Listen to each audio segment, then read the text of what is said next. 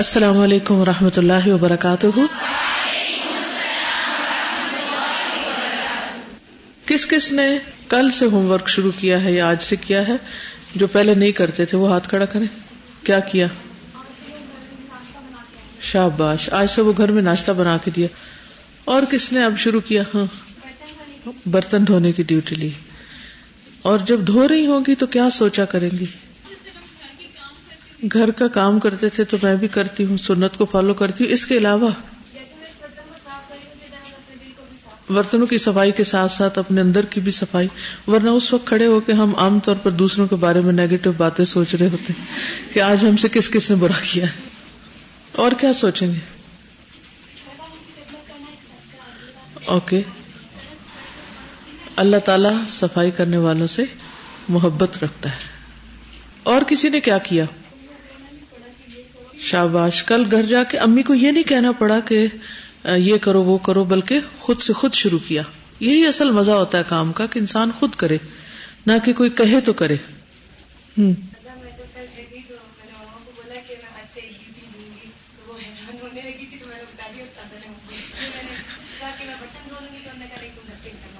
چلے، بہت اچھا. ڈسٹنگ بڑا اہم کام ہے، آپ کو پتا ہے؟ ڈسٹنگ بہت اہم کام ہے جسے بہت سے لوگ کرنا ہی نہیں جانتے. وہ کیا کرتے ہیں، کپڑا لے کے تو جھاڑنا شروع کر دیتے ہیں اور خوب مٹی اڑا کے وہ سمجھتے ہیں کہ ڈسٹنگ ہوگی، اور وہ دوبارہ مٹی وہیں جا بیٹھتی ہے جہاں سے اڑی ہوتی ہے. جیسے مکھی ہوتی ہے نا، تو اس کو اڑاتے ہیں، وہ واپس وہیں جا بیٹھتی. تو ایک اور چیز جو میں کہنا چاہوں گی یہ کہ جو بھی کوئی کام کرنا ہے، چاہے چھوٹا یا بڑا، اس کو پہلے سیکھ لیں کہ ڈسٹنگ کیسے کرتے ہیں، کپڑا کس طرح کا ہونا چاہیے، کس سائز کا ہونا چاہیے. بعض اگر چھوٹی سی چیز آپ نے صاف کرنی اور اتنا بڑا تولیہ اٹھایا ہوا ہے تو اس سے مقصد نہیں پورا ہوگا. اس سے پھر یہ ہوتا ہے کہ ہمیں کام چونکہ کرنا نہیں آتا تو ہم فیڈ اپ ہو جاتے ہیں، انجوائے نہیں کر پاتے تو چھوڑ دیتے ہیں، یا الٹا کرتے ہیں خراب، پھر پڑتی ہے ڈانٹ کہ اس سے اچھا تو نہ ہی کرو تم. تو یہ پھوڑ پن کی علامت ہوتی ہے. تو کیسے سیکھیں گے، کہاں سے سیکھیں گے؟ آپ کو تو کوئی بتانے والا ہی نہیں ہے. امی سے سیکھیں گے، اگر امی کو بھی نہ آتا ہو، کیونکہ بہت ساری امیوں کو خود نہیں آتا تو وہ بچوں کو بھی ویسے ہی جاہل رکھتی ہیں. کیا کریں گے؟ اور اگر امی پاس نہ ہوئی، بعض اوقات ایسا بھی ہوتا ہے نا، امی دور ہوتی، پھر کیا کسی بھی کام کو کرنے سے پہلے سیکھنا چاہیے؟ بہت ضروری ہے کہ اسے سیکھا جائے، کیونکہ جب آپ سیکھیں گے تو آپ اس کو جب اچھی طرح کرنا جانیں گے تو آپ انجوائے کریں گے، ورنہ آپ اس کو بوجھ سمجھیں گے. ایک ہوتا ہے کام کو انجوائے کرنا، اور ایک ہوتا ہے بوجھ سمجھنا اور بوجھ سمجھ کے اتار دینا. ان دونوں میں بہت بڑا فرق ہے. جب آپ انجوائے کرتے تو آپ کا ایمان بڑھتا ہے، اور اسی وقت انجوائے کر سکتے جب آپ کو طریقہ بھی آتا اور مقصد بھی معلوم ہو. اور اگر آپ بوجھ سمجھ کے کرتے ہیں تو اس کا تو کوئی ثواب نہیں. پھر کیا کریں گے؟ ہاسٹل میں ٹریننگ سیشن لیں گے، ٹھیک ہے. اور نہیں جانے بغیر پریکٹس بھی پھر الٹی ہو جاتی ہے، جس سے کچھ لوگوں کو قرآن پڑھنا نہیں آتا تو وہ حفظ شروع کر دیتے ہیں. اچھا، اس کا نقصان کیا ہوتا ہے؟ غلط حفظ کر لیتے ہیں. اب جب غلط کر لیتے ہیں اور ان کو صحیح کرنے میں پھر کس قدر مشکل ہوتی، کیونکہ انہوں نے حفظ کیا ہوتا اس کا، ان کو منہ بھی نہیں پلٹتا. تو اس لیے غلط چیزوں کی پریکٹس جو ہے نا وہ نقصان دہ ہے. فرینڈ سے سیکھیں گے، اگر اس کو بھی نہ آتا وہ پھر کیا کریں گے؟ ہاں، شاباش. گوگل پہ ہر چیز کا جواب مل جاتا ہے. ہاؤ ٹو میک ٹی، چائے نہیں بنانی آتی، آپ دیکھیں کیسی مسالے والی ٹی چاہیے، گرین ٹی چاہیے، بلیک ٹی چاہیے، کون سی چاہیے، اور اس کے مختلف طریقے آپ کو بتائیں گے. اب افسوس یہ کہ یوٹیوب نہیں چلتی، تو ورنہ تو آپ کو پریکٹیکل ڈیمونسٹریشن بھی دکھا دیں گے. کتنے لوگوں کو نیٹ اویلیبل نہیں، ہاسٹل کے علاوہ، یعنی گھر کی بات کر رہی ہوں، ان کے گھروں میں ہے. کتنے لوگوں کے گھر میں نیٹ نہیں، ہارڈلی فیو، آپ دیکھ لیں. لیکن جن کو اویلیبل ہے وہ بھی استعمال نہیں جانتے. مشکل یہ ہے، ان کو بھی یہ نہیں پتا ہوتا کرنا کیا اس کا، اور اگر وہ کھول بھی لیں تو ان کو انگریزی پڑھنی نہیں آتی، اور بڑی مشکل. حالانکہ آپ کو انگریزی میں، اردو میں، عربی میں، ہر زبان میں جواب مل سکتے ہیں اور بہت کچھ سیکھنے کو ہوتا ہے.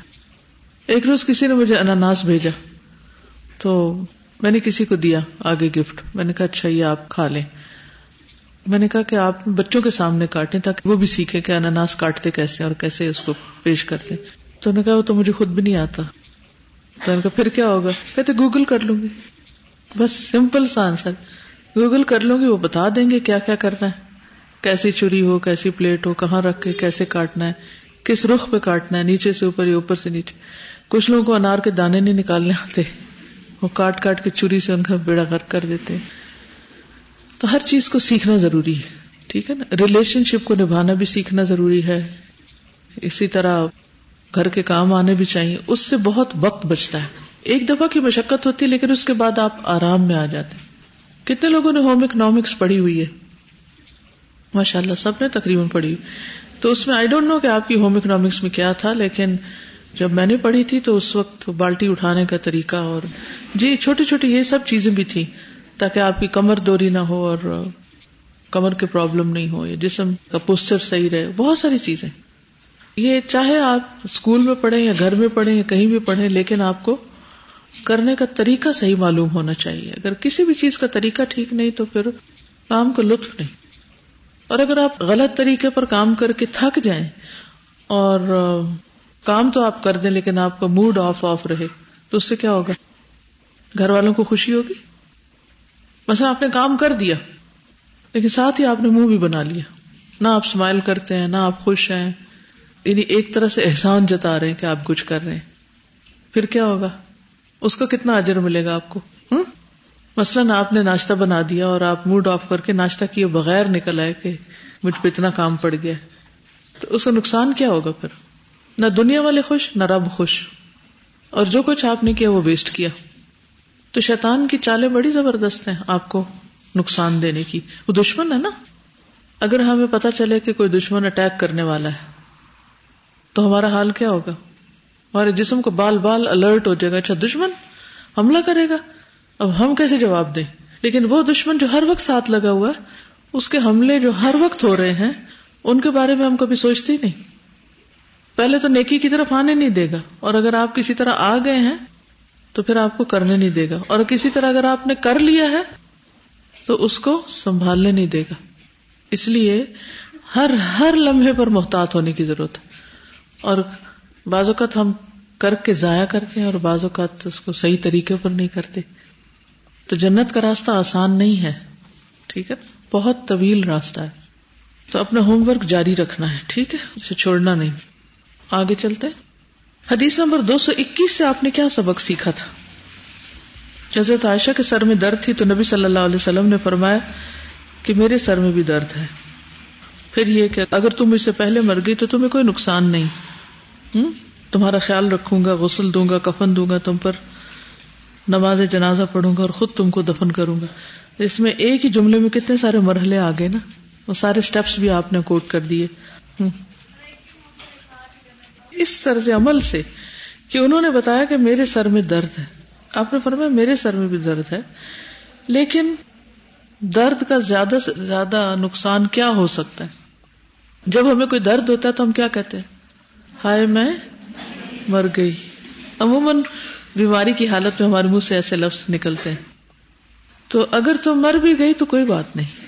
یہ خوف دور کرنے کا ایک طریقہ ہوتا ہے، کیونکہ جب ہم کوئی کام کرنے لگتے تو ہمیں وسوسے آنے لگتے ہیں. اچھا اگر میں نے یہ کیا تو پھر یہ ایسا ہو جائے گا، تو ویسا ہو جائے گا، پھر پتہ نہیں کیا ہو جائے گا. کبھی آپ کو تفکرات آتے ہیں کوئی بھی کام کرتے ہوئے؟ مثلا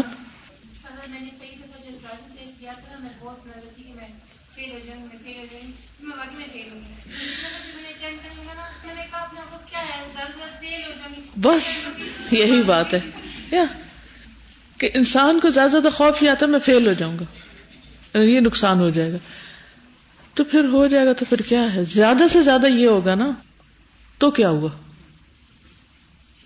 اس سے انسان کے اندر ایک کرج آتی ہے کہ اچھا کر گزرو. کیونکہ بہت دفعہ ہمارے وسوسے صرف اور صرف ایک شیطانی خیال ہی ہوتے ہیں اور کچھ بھی نہیں ہوتے. مثلا اگر آپ ڈرائیونگ کرتے ہیں تو گاڑی نکالتے وقت آپ کو کیا خیال آئے گا؟ ایکسیڈنٹ نہ ہو جائے. آپ روز نکلتے ہیں مثلا، تو اللہ سبحانہ تعالیٰ ہے نا حفاظت کرنے والا. اور یہ بھی سوچا کریں کہ سڑک پر اتنے سارے جو لوگ نکلے ہوئے کہ سب کے ایکسیڈنٹ ہی ہو رہے ہیں، نہیں. اور اگر کوئی تقدیر میں ایسی چیز ہے تو فوراً اللہ کی پناہ لینی چاہیے کہ اللہ تعالیٰ تو میری حفاظت کر. اصل میں اس حدیث سے جو بہت بڑی بات پتہ چلتی ہے کہ ہر حال میں پازیٹو تھنکنگ، انتہائی مایوس کن حالات میں بھی پازیٹو تھنکنگ، اس میں سے بھی خیر کا پہلو نکالنا کہ اس میں بھی خیر ہے، اور اس خیر کو دیکھنے کی کوشش کرنا اور اس پر اللہ کا شکر ادا کرنا. ٹھیک ہے، اگلی حدیث پہ آتے ہیں. عن عائشہ رضی اللہ عنہا سقطت قلادۃ لی بالبیداء ونحن داخلون المدینہ فاناخ النبی صلی اللہ علیہ وسلم ونزل فثنا رأسہ فی حجری راقدا اقبل ابو بکر فلکزنی لکزة شدیدة وقال حبست الناس فی قلادة فبی الموت لمکان رسول اللہ صلی اللہ علیہ وسلم وقد اوجعنی. رواہ البخاری، کتاب التفسیر. سیدہ عائشہ رضی اللہ عنہا سے روایت ہے، فرماتی ہیں میرا ہار بیدا کے مقام پر گر گیا اور ہم اس وقت مدینہ واپس آ رہے تھے. نبی اکرم صلی اللہ علیہ وسلم نے ہار ڈھونڈنے کے لیے اونٹ بٹھا دیا، نیچے اترے اور سر میری گود میں رکھ کر سو گئے. اتنے میں ابو بکر آئے، انہوں نے مجھے زور سے کچوکا لگایا اور کہنے لگے ایک ہار کے لیے تو نے سارے لوگوں کو روک دیا. ہر چند کے درد ہوا، لیکن رسول اللہ صلی اللہ علیہ وسلم کے آرام کے خیال سے میں مردے کی طرح ساکت رہی، ہلی بھی نہیں. کتنے سبق ہیں نا اس میں. پہلی بات، سقطت قلادۃ لی بالبیداء، بیدا کے مقام پر میرا ہار گر گیا. تو اس سے پتہ چلتا ہے کہ سفر میں زیور پہننا جائز ہے، خواہ گرنے کا اندیشہ ہو. اور یہ کہ حضرت عائشہ رضی اللہ تعالی عنہا زینت اختیار کرتی تھی. ہم میں سے بہت سے لوگ جب دین کی طرف آتے ہیں تو کیا کرتے ہیں، زیب و زینت بالکل چھوڑ دیتے ہیں.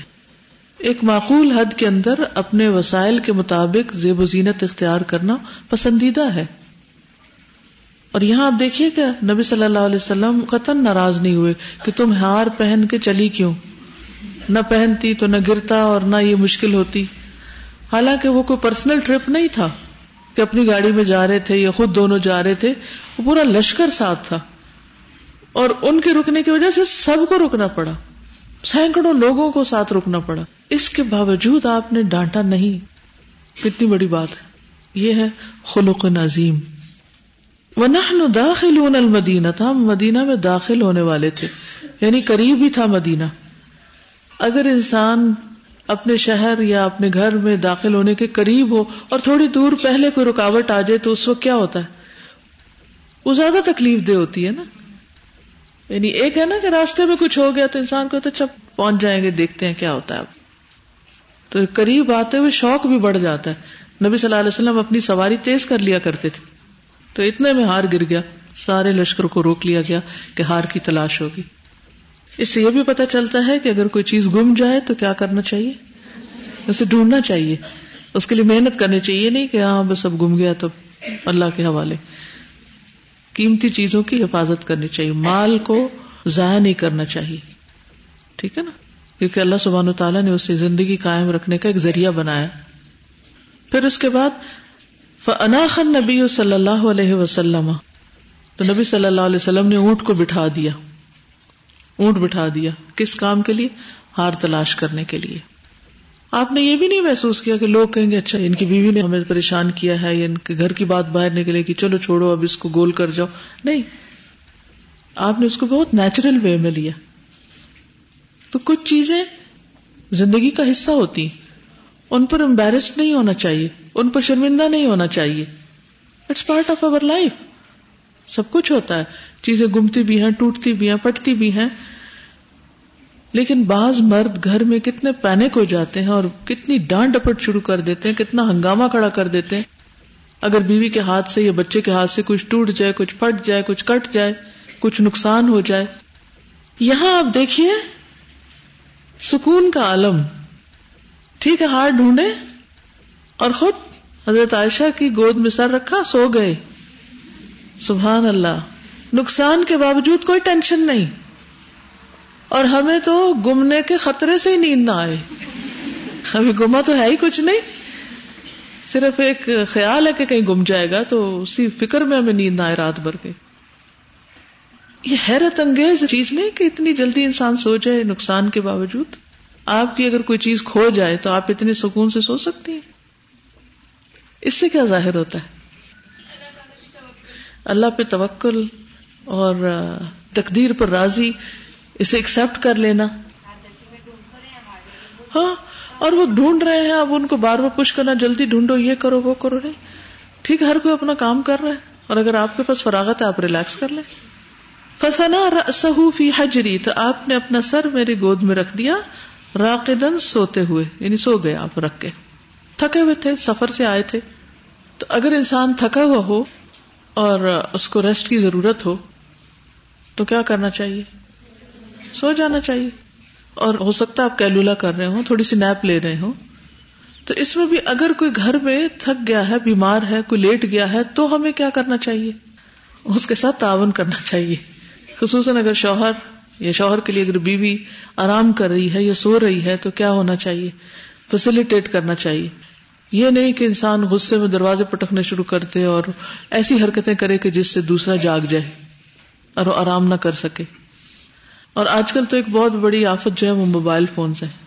گھر میں بھی چین نہیں لیتے, کسی وقت آپ کا اپنا کوئی وقت نہیں ہوتا. تو اس میں کیا ہوتا ہے کہ اگر بیوی سو رہی ہے تو میاں کا فون بج گیا, میاں سو رہے ہیں تو بیوی کا بج گیا, اور پھر وہی باتیں شروع ہو جاتی ہیں بعض اوقات. تو یہ بھی درست نہیں. ان چھوٹی چھوٹی چیزوں سے گھروں میں جھگڑے اور فساد پیدا ہوتے ہیں, اور ایک دوسرے سے نفرت پیدا ہوتی ہے کہ دوسرا میرا خیال نہیں رکھتا, اس کو میری پرواہ نہیں. تو آپ نے اپنے طرز عمل سے یہ ظاہر کرنا ہے کہ مجھے دوسرے کی پرواہ ہے. نبی صلی اللہ علیہ وسلم ایک مرتبہ رات کے وقت اٹھے. حضرت عائشہ ان کے بارے میں فرماتی کہ آہستہ سے بستر سے اٹھے, آہستہ سے دروازہ کھولا اور آہستہ سے باہر چلے گئے. بیوی کی نیند کو خراب نہیں کیا. جب پتا ہو کہ دوسرا شخص سو رہا ہے تو انسان کو نہ تو لائٹ جلا دینی چاہیے اگر اسے لائٹ سے تکلیف ہو, اور نہ موبائل کھلا چھوڑنا چاہیے, اور نہ میسیجنگ کے ٹون کھلی چھوڑنی چاہیے کہ بار بار میسج آ رہے ہیں. اور اب سوشل میڈیا کی وجہ سے تو لوگ ہر وقت پوری دنیا سے کنیکٹڈ رہتے ہیں سوائے اپنے گھر کے. تو اس لیے ان چیزوں سے ہی بگاڑ آتے ہیں, ان چیزوں سے ہی جھگڑے ہوتے ہیں. تو ان کو دھیان میں رکھنا چاہیے کہ ہماری ذات سے دوسرے کو تکلیف نہ ہو. اب آپ دیکھیے کہ حضرت عائشہ نے یہ نہیں کہا کہ آپ کو تو پرواہ ہی نہیں, میرا ہار کھو گیا اور آپ آرام سے سو رہے ہیں. عموماً عورتیں یہی شکوہ شکایت کرتی ہیں, بلکہ وہ خود فیسیلیٹیٹ کریں کہ ٹھیک ہے آپ سو جائیے. اقبل ابو بکر آتے ہیں. فلکزنی, تو کیا کرتے ہیں؟ زور سے کچوکا لگاتے ہیں, جیسے ایسے. انہیں پتا تھا سو رہی. کچوکا یا تو ہاتھ سے ہوتا ہے یا ایسے جیسے فنگر سے یا لکڑی سے, کسی بھی چیز سے. لکزتن شدیدتن, سخت قسم کا کچوکا. ایک مرد کا ہاتھ کتنا سخت ہو سکتا ہے نا. وقالا, اور کہتے ہیں حبست الناس فی قلادت, تم نے لوگوں کو روک رکھا ہے ایک ہار کی وجہ سے. یعنی باپ ہے نا, وہ اپنی بیٹی کی تربیت کر رہا ہے, لیکن شوہر کا طرز عمل آپ دیکھیے. تو نبی صلی اللہ علیہ وسلم کیسے حلیم اور مشفق انسان تھے, اور اپنی بیوی کے ساتھ کیسا سلوک تھا. آج ہم سب سنتوں کی پیروی کرتے ہیں لیکن ان سنتوں کی پیروی بھول چکے ہیں. لیکن کہتی ہیں فبی الموت, مجھے تو ایسا تھا جیسے موت آئی ہوئی ہے. یعنی میں بالکل مردے کی طرح ساکت بیٹھی رہی, ہلی نہیں. کیوں؟ تاکہ نیند ڈسٹرب نہ ہو. ایک موقع پر خود ابو بکر رضی اللہ تعالیٰ عنہ نے بھی یہ کیا تھا نا. کون سا موقع تھا وہ؟ غار ثور میں. اب حضرت عائشہ بھی یہی کر رہی ہیں باپ کے نقش قدم پر کہ ہلتی نہیں ہے. کہتی کیوں؟ لمکان رسول اللہ صلی اللہ علیہ وسلم, رسول اللہ صلی اللہ علیہ وسلم کے آرام کے خیال سے. وقد اوجانی, حالانکہ تحقیق انہوں نے مجھے درد دی تھی. اوجا وجع کہتے ہیں درد کو, یعنی کہ مجھے درد ہوا تھا. یعنی انہوں نے مجھے ایسا کچوکا مارا کہ جس سے مجھے سخت درد ہوئی, لیکن پھر بھی میں نہیں ہلی. اتنا خیال. تو بعض اوقات ویسے کچوکے نہیں ہوتے لیکن باتوں کے کچوکے بہت سے ہو جاتے ہیں. مثلاً ماں باپ بیٹی کو کچھ نہ کچھ لگاتے رہتے ہیں کہ تمہارا شوہر ایسا ہے, وہ کچھ نہیں کماتا, وہ کچھ نہیں کرتا, اس کی مت سنو. لیکن ایسے موقع پر ایک بیوی کے لیے کیا فرض ہے, کیا کرنا چاہیے کہ اسے ایسے موقع پر ماں باپ کی نہیں سننی چاہیے بلکہ شوہر کا خیال رکھنا چاہیے. اسی سے گھر بنتا ہے. ماں باپ حماقت میں ہمدردی ایسی کر رہے ہوتے ہیں, وہ بظاہر ہمدردی کر رہے ہوتے ہیں لیکن حقیقت میں نقصان پہنچا رہے ہوتے ہیں. نبی کریم صلی اللہ علیہ وسلم نے سیکریفائس کیا کہ سب بچوں کو روک دیا. پیچھے ریزن تھا ایسے سیکریفائس کرنے والی وائف کہ جو اپنے بھی تکلیف برداشت کرتی ہے, اور وہ اس تک یعنی لیپ میں سر ہونے کا مطلب یہ ہے کہ اٹس ویری یعنی کلوز, بالکل. اور وہ ذرا سی تکلیف ہو تو آپ ذرا سا ہلتے تو ہیں ایٹ لیسٹ, لیکن انہوں نے وہ کہتی ہے کہ میں اتنا بھی نہیں ہلی, اتنی برداشت کر گئی. سی بھی نہیں کی.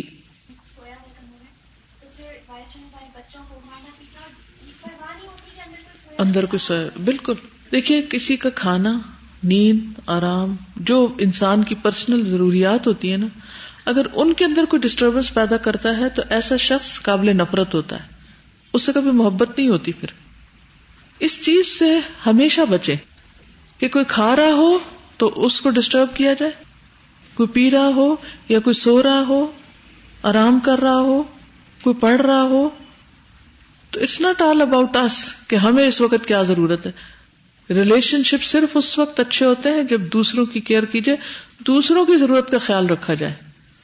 ہم میں سے اکثر لوگوں کو صرف اپنی پڑی رہتی کہ میرے اوپر کیا گزر رہی ہے، مجھے کیا تکلیف ہے، وہ یہ نہیں دیکھتے کہ دوسرا کس تکلیف میں ہے.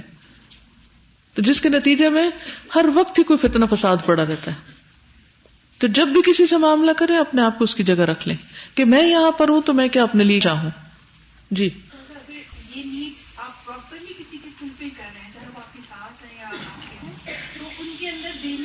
پیدا ہوتا ہے جب ہم غلطی کرتے ہیں تو پھر وہ ہمیں بڑی غلطی بھی ہو جاتی ہے، اگلے کا دل کھلا ہوتا ہے. بالکل صحیح. یعنی جب آپ کسی کی بنیادی ضروریات پوری کر دیتے نا، کھانا، نیند، کیونکہ یہ ایسی چیزیں جن کے بغیر انسان پاگل ہونے لگتا ہے، اس کو کچھ بھی نہیں سوچتا. اگر کسی کی نیند ہی پوری نہیں ہوئی تو وہ آپ سے کیا کوپریٹ کرے، اسے تو کچھ سمجھ ہی نہیں آئے گی آپ کیا رہے ہیں. اسی طرح اگر کوئی بھوکا ہے تو اس وقت اگر آپ اسے کچھ نصیحتیں کر رہے ہیں تو وہ قبول نہیں کر پائے گا، کیونکہ ہیومن نیچر میں نہیں ہے نا یہ. تو ہر بات کے کہنے کا ایک وقت ہوتا ہے، ایک موقع ہوتا ہے. اگر اس کے بغیر وہ بات کریں گے تو وہ فائدہ مند نہیں ہوگی اور اس سے الٹا وہ ری ایکشن ہوگا، نقصان دہ ہوگا. نیکسٹ حدیث. عن عائشة قالت وكان يوم عيد يلعب السودان بالدرق والحراب فإما سألت رسول الله صلى الله عليه وسلم وإما قال تشتهين أن تنظري فقالت نعم فأقامني وراءه خدي على خده ويقول دونكم يا بني أرفدة حتى إذا مللت قال حسبك قلت نعم قال فاذهبي. رواہ البخاری کتاب الجہاد والسیر. سیدہ عائشہ فرماتی ہیں عید کا دن تھا، حبشی اپنے ڈھالوں اور برچیوں سے کھیل رہے تھے. میں نے رسول اللہ صلی اللہ علیہ وسلم سے درخواست کی، یا آپ نے خود ہی فرمایا، کیا تم کھیل دیکھنا چاہتی ہو؟ میں نے کہا جی ہاں. آپ نے مجھے اپنے پیچھے کھڑا کر لیا، میرا گال آپ کے گال پر تھا اور آپ حبشیوں سے فرما رہے تھے اے بنی ارفدہ اپنا کھیل جاری رکھو، حتیٰ کہ کھیل دیکھتے دیکھتے جب میرا جی بھر گیا تو آپ صلی اللہ علیہ وسلم نے پوچھا کافی ہے؟ میں نے عرض کیا جی ہاں. آپ نے فرمایا اچھا جاؤ. انا عائشہ قالت، حضرت عائشہ کہتی ہیں وکان یوم عید، اور یہ عید کا دن تھا. ایک واقعہ بیان کرتی ہیں کہ عید کا دن تھا. یلعب السودان بالدرق والحراب، یلعب کھیل رہے تھے، السودان حبشی سودانی یعنی بلیک حبشی، بالدرقی ڈھال کے ساتھ، والحرابی اور برچیوں کے ساتھ، یعنی کچھ جنگی آلات کے ساتھ کھیل کود کر رہے تھے. اور کہا جاتا ہے کہ مسجد نبوی میں کھیل رہے تھے. فَإِمَّا سَأَلْتُ، یا تو میں نے پوچھا رسول اللہ صلی اللہ علیہ وسلم سے، وَإِمَّا قَالَ، یا آپ نے خود فرمایا تھا. یعنی مجھے یاد نہیں کہ میں نے فرمائش کی تھی یا آپ نے خود ہی فرما دیا تھا. تشتہین ان تنظری، تم دیکھنا چاہو گی. تشتہین تم اشتہا ہے، خواہش ہے، طلب ہے، ان تنظری کہ تم دیکھو. فقالت نعم، کہنے لگی جی ہاں میں دیکھنا چاہتی ہوں. فاقامنی وراءہ، تو آپ نے مجھے اپنے پیچھے کھڑا کر لیا. تو حضرت عائشہ نے کیا کیا، اپنی ٹھوڑی آپ کے کندھے پر رکھ لی اور بالکل ساتھ لگ کر کھڑی ہو گئی کہ حضرت عائشہ کا گال اور آپ کا گال ساتھ لگ رہا تھا. وَيَقُولُ، اور آپ فرما رہے تھے دونکم یا بنی ارفدہ، اے بنو ارفدہ کھیل جاری رکھو. دونکم یعنی اپنا کام کرتے جاؤ. یہ محاورتن ہے، لفظی ترجمہ نہیں ہے. حتی اذا مللت، یہاں تک کہ جب میں بور ہو گئی، ملل بوریت کو کہتے ہیں. قال حسبکی، کہا کافی ہے تمہیں بس اتنا ہی؟ قلت نعم، میں نے کہا جی ہاں. قال فاذهبی، آپ نے فرمایا اچھا جاؤ تم جا سکتی. اس سے ایک بات یہ پتہ چلتی ہے کہ ایسے کھیل جو شریعت کی حدود پامال نہ کرتے ہوں ان کو دیکھا جا سکتا ہے، اس کا جواز ہے. لیکن ایسا کتنا فریکوینٹلی ہوتا تھا وہاں، ہر ہفتے، ہر روز، ہنس ان لائف ٹائم، جس سے پتا چلا کہ اس کی رخصت ہے. لیکن اس چیز کو بیس بنا کے اگر کوئی ہر روز ڈرامہ دیکھنے بیٹھ جائے تو از اٹ الاؤڈ؟ نو. زندگی بیکار کاموں میں نہیں گزاری جا سکتی یا صرف کھیل کود میں نہیں. اور یہ بھی کوئی ایسا ہی جھوٹا کھیل کود نہیں تھا بلکہ ایک بامقصد قسم کا کھیل تھا. ان کا سکل تھا، مہارت تھی جو دکھائی جا رہی تھی، اور ان کی وہ مہارت بھی ایک خاص مقصد کے لیے تھی، میننگ فل تھا، پرپسفل. اچھا پھر آپ دیکھیے کہ یہاں پر وہ جو کہتی ہیں کہ یا تو آپ نے پوچھا یا میں نے پوچھا، اس کا مطلب یہ ہے کہ اگر آپ نے پوچھا تو انہوں نے خواہش ظاہر کی کہ یہ جو کھیل ہو رہا ہے کیا میں بھی دیکھ سکتی، تو آپ نے روکا نہیں. اور اگر نبی صلی اللہ علیہ وسلم نے پوچھا تو اس کا مطلب ہے کہ ایک کھیل ہو رہا تھا اور آپ اپنی بیوی کو بھولے نہیں، ان سے بھی پوچھا کیا تم بھی شریک ہوگی. اور یہ نہیں کہا کہ یہ کھیل ہو رہا ہے تو میں لازمی ساتھ بیٹھنا ہے، کیونکہ بعض مرد حضرات لازمن بیویوں کو ایسی جگہوں پہ لے جاتے ہیں جہاں ان کا انٹرسٹ نہیں بھی ہوتا. ہر ایک کو ہاکی کا کھیل دیکھنے، میچ دیکھنے یا کرکٹ میچ دیکھنے کا کوئی شوق نہیں ہوتا، لیکن بعض مرد کیا چاہتے ہیں کہ بیوی ضرور ہی سارا وقت ان کے ساتھ بیٹھ کے دیکھے، نہ صرف یہ کہ دیکھے بلکہ تبصرہ بھی کرے اس پر.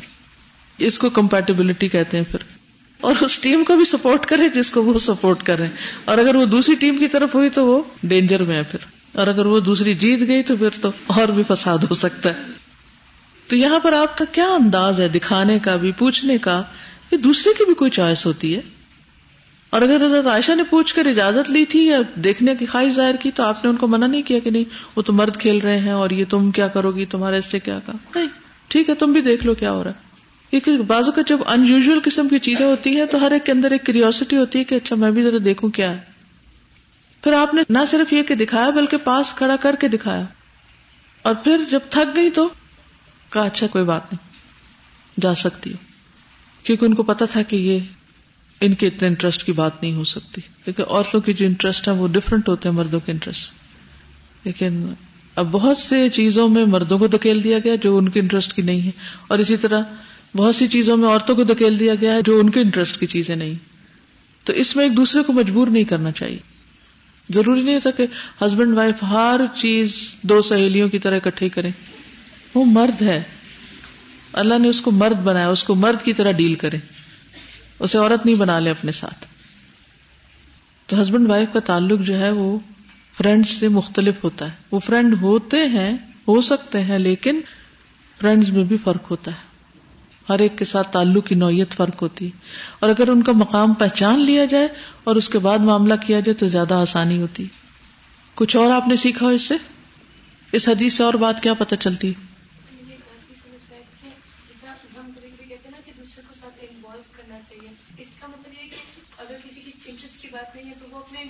گھر کے افراد اور باہم تعلقات میں ایک بانڈنگ کیسے ڈیولپ ہوتی ہے جب مل کے کام کیے جائیں کچھ، اور خاص طور پر وہ جو کامن گراؤنڈز پر چیزیں ہوتی ہیں ان کو مل کر کیا جائے. لیکن بعض اوقات یہ بھی ہوتا ہے کہ آپ کا اس میں اتنا شوق نہیں ہوتا تو آپ اس کو اتنے شوق سے نہیں کر پاتے جتنا دوسرا ایکسپیکٹ کر رہا ہوتا ہے، تو دوسرے کو پھر اپنی ایکسپیکٹیشن سے نیچے اتر آنا چاہیے. کوئی بات نہیں، جتنا وہ کر سکتا اتنا ہی ٹھیک، لیکن اس کا مطلب نہیں کہ انسان کے کہ مجھے کوئی شوق نہیں، مجھے مت مجبور کرو اور میں یہ نہیں. یہ تھوڑا دوسرے کا دل رکھنے کے لیے انسان شریک ہو بھی جائے اور پھر اس کے بعد رخصت لے لے، کیونکہ کچھ چیزیں مرضی کے خلاف بھی کرنی پڑتی ہیں. تو ایز لانگ ایز وہ شریعت کی حدود کے اندر ہیں اور ان کا جواز نکلتا ہے تو دوسرے کا دل رکھنے کے لیے اگر کر لیا جائے تو اس سے ریلیشن شپ اچھے ہو سکتے ہیں. اب تو خیر جیسے ٹیلی ویژن پہ پہلے تو ایک ہی چینل ہوتا تھا تو مسئلے نہیں اتنے ہوتے تھے، دیکھنا سب نے تو ایک ہی چیز دیکھنی تو بند کر دیں، یا ایک دیکھنا چاہتا تو باقی اٹھتے. اب ذرا کتنے سارے چینلز ہیں، کوئی ایک دیکھنا چاہتا ہے کوئی دوسرا دیکھنا چاہتا ہے، بہت گھروں میں اس پہ بھی لڑائی رہتی ہے. ایک اور اچھی بات یہ کہ عید کا دن جو ہے وہ عام دنوں سے مختلف ہوتا ہے. ہر روز کھیل کود کا دن نہیں ہوتا، لیکن عید کا دن جو ہے اس میں کچھ نہ کچھ کھیل کود بھی ہونا چاہیے. السلام علیکم. کینیڈا میں ایک ینگ کپل کو جانتی ہوں، وہ وائف جو ہے وہ انڈیا سے ہے اور ہسبینڈ پاکستان سے. تو جب وہ انڈیا اور پاکستان کا کرکٹ میچ چل رہا ہوتا ہے تو وہ گھر میں بھی چل رہا ہوتا ہے، ٹینشن اتنی کریٹ ہوئی ہوتی ہے. حالانکہ اس وقت انسان ریئلسٹکلی سوچے کہ اس سے نہ انڈیا کو فائدہ نہ پاکستان کو فائدہ ہے. اگر یہ چیزیں کھیل کود کی حد تک یہ صرف ایک وقتی طور پر ایک انجوائمنٹ کے لیے ہوں تو کوئی حرج نہیں، لیکن it should not be part of our life کہ اس کی بنیاد پر تعلقات ہی خراب ہو جائیں.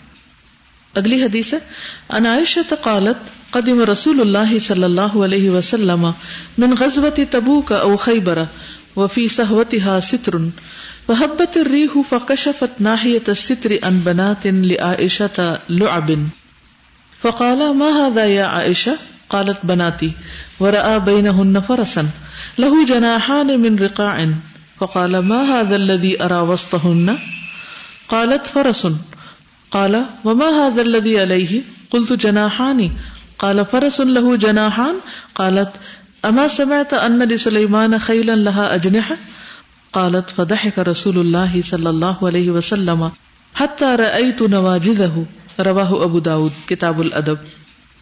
سیدہ عائشہ رضی اللہ عنہا فرماتی ہیں کہ رسول اللہ صلی اللہ علیہ وسلم غزوہ تبوک یا غزوہ خیبر سے واپس آئے، میرے گھر کے طاق پر پردہ پڑا ہوا تھا، ہوا چلنے سے پردے کا ایک کونا اڑا اور میری گڑیاں نظر آنے لگی. آپ نے پوچھا اے عائشہ یہ کیا ہے؟ میں نے کہا یہ میری گڑیاں ہیں. آپ نے دیکھا ان گڑیوں میں ایک گھوڑا بھی تھا جس کے کپڑے کے دو پر تھے. آپ نے فرمایا اس کے اوپر کیا ہے؟ میں نے کہا کہ دو پر ہیں. آپ نے فرمایا گھوڑوں کے بھی پر ہوتے ہیں؟ میں نے کہا آپ نے سنا نہیں، حضرت سلیمان کے پاس پروں والے گھوڑے تھے. یہ سن کر رسول اللہ صلی اللہ علیہ وسلم ہنس پڑے، یہاں تک کہ آپ کی داڑھیں دکھائی دینے لگی. اب دیکھیے حدیث کا حصہ. قدم رسول اللہ صلی اللہ علیہ وسلم من غزوۃ تبوک و خیبر، جنگ کے بعد واپس لوٹ رہے ہیں، کیسی تھکاوٹ ہوگی اور کتنی بڑی تبدیلی کے بعد واپس آ رہے ہیں. غزوہ تبوک کتنی دور کا راستہ تھا اور غزوہ خیبر بھی ایک مشکل غزوہ تھا. حضرت عائشہ ساتھ نہیں گئی، واپس آتے تو پیچھے سے اتنے دن فارغ تھی، تو کیا کیا انہوں نے کہ اپنا شغل جاری رکھا، گڑیا شڑیا بنائی، کھیلی. بچے بھی نہیں تھے تو گڑیوں سے دل بہلاتی تھی، بنا کے اپنے تاک میں سجا لی. تاک کا پتہ ہے نا، جس سے کبڈ ہوتی ہے نا، اسی طرح اس کے اوپر دروازہ نہیں ہوتا، نیش جس طرح ہوتا ہے نا، جیسے شیلف سی ہوتی ہے. بعض اوقات پہلے زمانے میں لوگ لالٹین وغیرہ رکھنے کے لیے مستقل طور پر گھروں کے اندر وہ بنا دیتے تھے، ہمارے دیوار کے اندر ہی وہ جگہ خالی چھوڑ دی جاتی تھی. جیسے اب ہیٹر کے لیے جگہ نہیں چھوٹی ہوئی ہوتی اندر کو، تو اسی طرح وہ تاکچے سے بنے ہوتے تھے. تو وہ رسول اللہ صلی اللہ علیہ وسلم جب واپس آئے تو ان کا جو تاکچہ تھا اس کے اوپر کپڑا لٹک رہا تھا. سترن ستارہ پردے کو کہتے ہیں. فحبت الریح، ہوا چلی. فکشفت ناحیت الستر، تو وہ پردے کا ایک کنارہ ہٹ گیا، اس نے ہٹا دیا، یعنی پردہ اڑا تو وہ نظر آنے لگا اندر سے کچھ. ان بناتن لعائشہ لعبن، بناتن بیٹیوں کو کہتے ہیں، مراد یہاں گڑیاں ہیں، لعبن کھلونے، یعنی کھیلنے کے لیے جو گڑیاں بنائی ہوئی تھی وہ نظر آنے لگی. اس سے پتہ چلتا ہے ایک نہیں زیادہ تھی تعداد میں. فقال ما ھذا یا عائشہ، پوچھا عائشہ یہ کیا ہے. یعنی اس سے پتہ چلتا ہے کہ جانے سے پہلے وہ وہاں نہیں تھی، یا تھی بھی تو کچھ تو پردے کے پیچھے تھی. قالت بناتی، کہنے لگی میری گڑیاں ہیں. ورأى بينهن فرسا، اور گڑیوں کے بیچ میں ایک گھوڑا بھی نظر آیا. لہو جناحانی، جس کے دو پر تھے. جناح پر کو کہتے ہیں، ونگ کو. من رقاع، کپڑے کے ٹکڑے کے. رقاع کہتے ہیں کپڑے کا چیتھڑا سا. فقال ما هذا الذي ارى وسطهن، کہا یہ کیا ہے جو میں ان کے بیچ میں دیکھ رہا ہوں. قالت فرس، کہنے لگی گھوڑا ہے. قال وما هذا الذي عليه، پوچھا یہ اس کے اوپر کیا ہے. قلت جناحان، میں نے کہا دو پر. قال فرس له جناحان، گھوڑا اور اس کے دو پر، یعنی گھوڑے کے پر تو نہیں ہوتے. قالت اما سمعت، کہنے لگی کیا آپ نے نہیں سنا کہ ان لسلیمان خیلا لها اجنحة، کہ سلیمان علیہ السلام کے گھوڑوں کے پر بھی تھے، وہ ہوا کے رفتار پہ اڑتے تھے نا، ایک مہینے کی مسافت تک، صبح اور پھر واپس شام واپس آ جاتے تھے. ہوائی جہاز تو آج بنے ہیں، لیکن اس زمانے میں اللہ تعالیٰ نے ان کو گھوڑوں کی شکل کے ہوائی جہاز دے رکھے تھے، یعنی زمینی سواری کے علاوہ فضائی سفر بھی ہوتا تھا. تو آپ دیکھیے امیجنیشن ان کا، کہ اس کو کاپی کر کے گھوڑا بنا کے اور اس کے پر بھی امیجنری بنا لیے. قالت فضحک رسول اللہ صلی اللہ علیہ وسلم، تو رسول اللہ صلی اللہ علیہ وسلم ہنس پڑے، اور اتنا ہنسے کہ حتی رأیت نواجذہ، میں نے آپ کی داڑھیں بھی دیکھی. یعنی کتنے خوش ہوئے اس پر، یعنی آپ کی ذہانت پر حضرت عائشہ کی.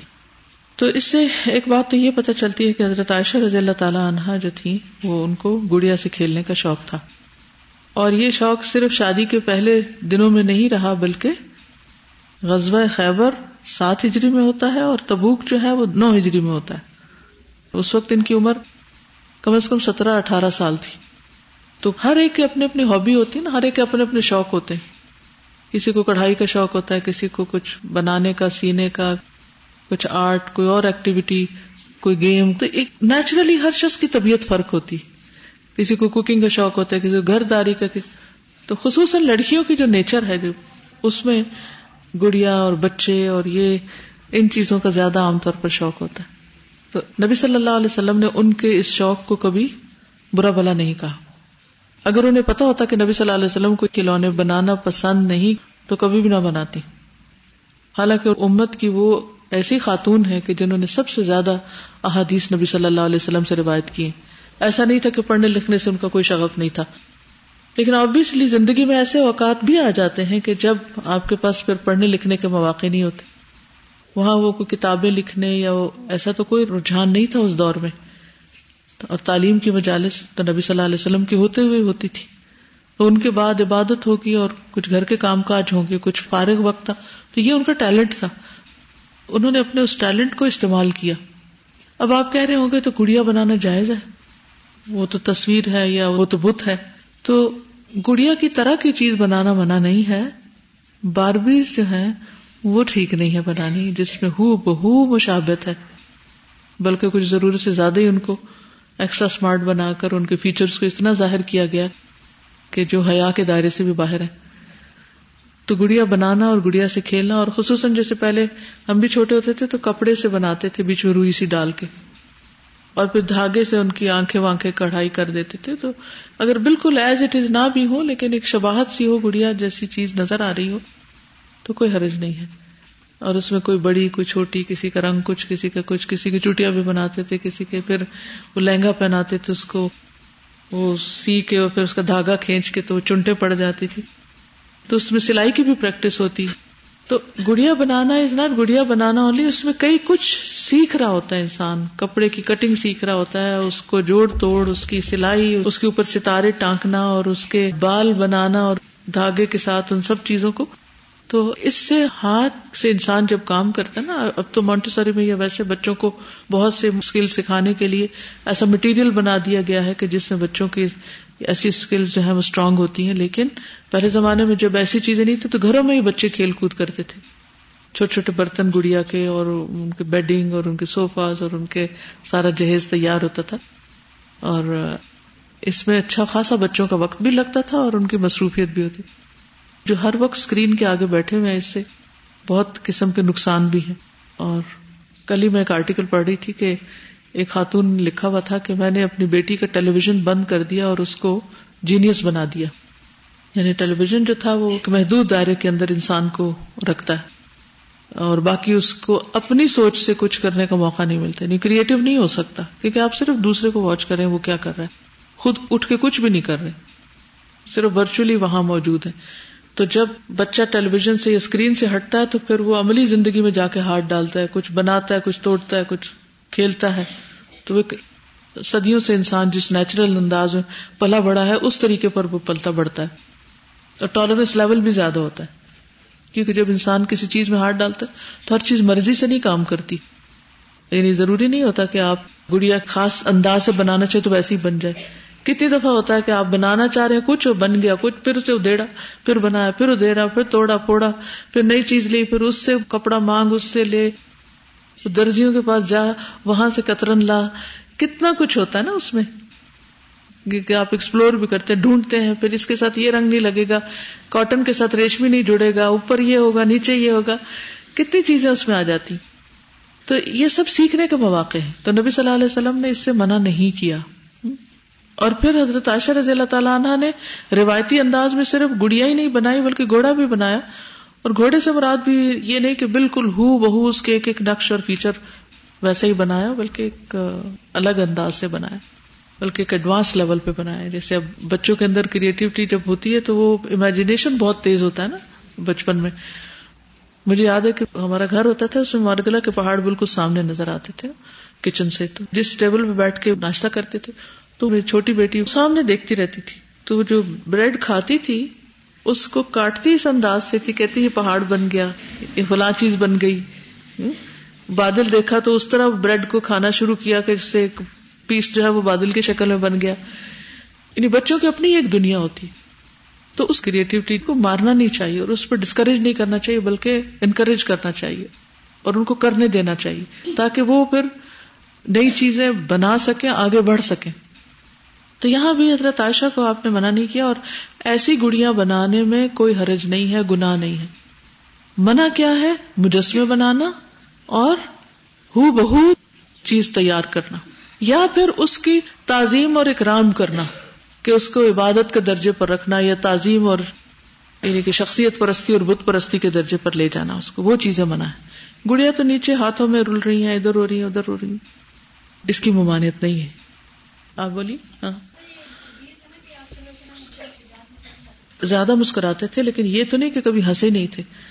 ایک کئی دفعہ آتا ہے کہ آپ ہنسے بھی تھے، تو کبھی کبھار ہنسنے میں کوئی حرج نہیں. ہر وقت کہہ کے لگانے سے یا کثرت سے کہہ کے لگانے سے منع کیا گیا. ٹھیک ہے جی. آپ شابش. کہ حضرت عائشہ رضی اللہ تعالیٰ عنہ کی حاضر جوابی کا پتہ چلتا ہے کہ ہر سوال کا جواب فوراً دے رہی تھی. جی یعنی جو انہوں نے پڑھا تھا اس کو عملی شکل بھی دی. اور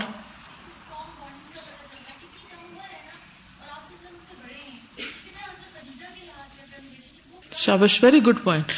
کہ نبی صلی اللہ علیہ وسلم کتنے اچھے شوہر تھے کہ جب حضرت خدیجہ جو ان سے عمر میں بڑی تھی ان کو کتنا خوش رکھا، اور پھر جو حضرت عائشہ عمر میں بہت چھوٹی تھی ان کا کتنا خیال رکھا. آج کے دور میں بھی بعض اوقات ایسی شادیاں ہو جاتی ہیں جس میں بہت زیادہ ایج ڈفرنس ہوتا ہے، لیکن عموماً لوگ جو ہے صرف کمپلینٹس ہی کرتے رہتے ہیں کیونکہ وہ نبھانا نہیں آتا. تو اگر نبھانا آ جائے کوئی بھی تعلق تو عمر کا فرق میٹر نہیں کرتا، اصل چیز ہے دلوں کا جڑنا.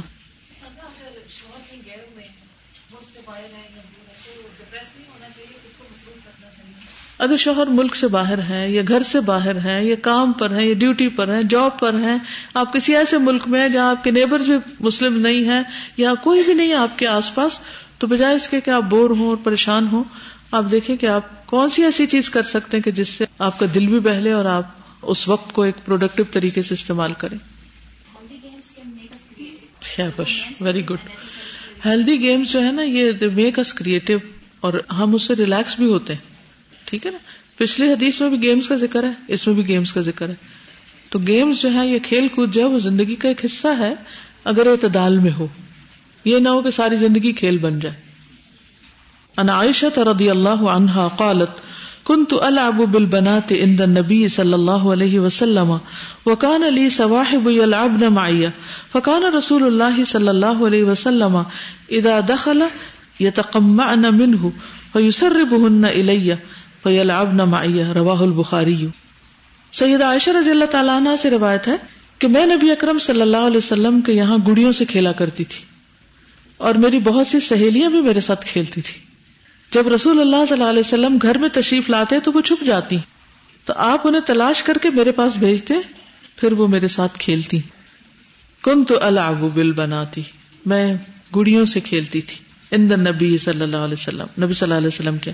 وکان علی سواحب، اور میری ساتھیاں تھیں، یعنی میری دوستیں تھیں، سہیلیاں تھیں. سواحب یلعبن معی، وہ میرے ساتھ مل کے کھیلتی تھی. یعنی کھیل اکیلے بھی نہیں کھیلے جاتے، کھیلنے کے لیے کوئی اور ساتھ ہونا چاہیے، تبھی مزہ آتا ہے. فکان رسول اللہ صلی اللہ علیہ وسلم اذا دخل، جب نبی صلی اللہ علیہ وسلم گھر میں آتے، یتقمعن منہ، تو وہ چھپ جاتی ہیں آپ سے شرما کر. آپ ان کو بھی کس طرح مانوس کرتے. فیسربہن الی، آپ انہیں میرے پاس بھیجتے کہ نہیں، چھپنے کی ضرورت نہیں. چھوٹا سا تو گھر تھا، کوئی کپڑے کے پیچھے چھپ جاتی ہوگی یا کہیں ادھر ادھر، تو آپ ان کو کہتے کہ نہیں چھپو نہیں، جاؤ کھیلو، پھر وہ میرے ساتھ کھیلنے لگتی. تو اس سے کیا پتہ چلتا ہے کہ ایک شوہر کو بیوی کی جو ہابیز ہیں یا انٹرسٹ ہیں ان کا بھی خیال رکھنا چاہیے، اس کی دلچسپی کی چیزوں سے دلچسپی رکھنی چاہیے. یعنی ہمارا دین ایسا خشک دین نہیں ہے کہ جس میں انسان کے قلب یا انسان کے جذبات کی تسکین کا کوئی سامان نہ رکھا گیا ہو. یہ جذبات اللہ ہی نے انسان کے اندر رکھے نا، کہ اس کو کھیل کود میں دلچسپی ہوتی ہے. حضرت عمر رضی اللہ تعالیٰ عنہ کہا کرتے تھے کہ یا رب، جن چیزوں میں تو نے ہمارے لیے اٹریکشن رکھی ہے ان کی طرف مائل ہونا تیری طرف سے، یعنی تو نے ہمارے اندر رکھا اس لیے ہم اس میں رہ نہیں سکتے، مجبور ہیں ہم. ہاں ہمیں توفیق دے کہ ہم انہیں تیرے حق میں ہی استعمال کریں. یعنی یہ نہیں ہو سکتا کہ آپ گڑیا دیکھیں، اگر آپ کو گڑیوں کا شوق ہے تو آپ نے، شوق اللہ نے آپ کے اندر رکھا ہوا ہے، تو ہر ایک کے اندر ایک شوق ہوتا ہے نا، تو وہ کام کرنا چاہتا ہے، اب اس سے باز نہیں رہ سکتا. لیکن اس شوق کو ایک حد کے اندر اور شریعت کے دائرے میں رکھنا ضروری ہے، ناجائز نہ ہو. وآخر دعوانا ان الحمد للہ رب العالمین. سبحانک اللہم وبحمدک اشہد ان لا الہ الا انت استغفرک واتوب الیک. السلام علیکم ورحمۃ اللہ وبرکاتہ.